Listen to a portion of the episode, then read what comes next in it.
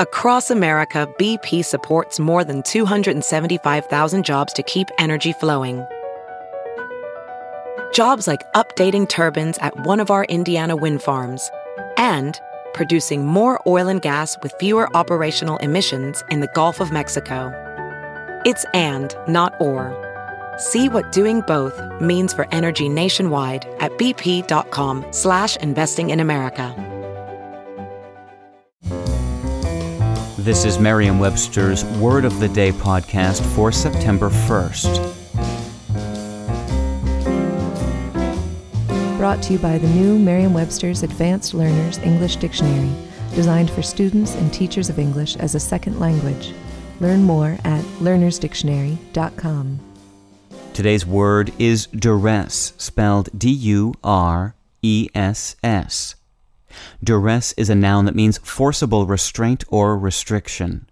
It can also mean compulsion by threat, specifically unlawful constraint.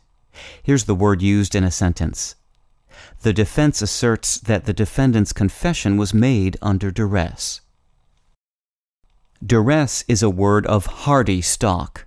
It has been a part of the English language since the 14th century and has a number of long lived relatives. Duress itself came into Middle English through the Anglo French word duresce, meaning hardness or severity, which stems from the Latin word durus, meaning hard. Some obvious relatives of this robust root are durable, endure, obdurate, meaning unyielding or hardened in feelings.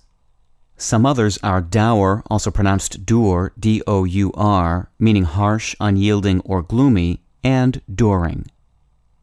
With your word of the day, I'm Peter Sokolowski. Visit the all new learnersdictionary.com, the ultimate online home for teachers and learners of English. A free online dictionary, audio pronunciations, custom study lists, and interactive exercises are available now at learnersdictionary.com.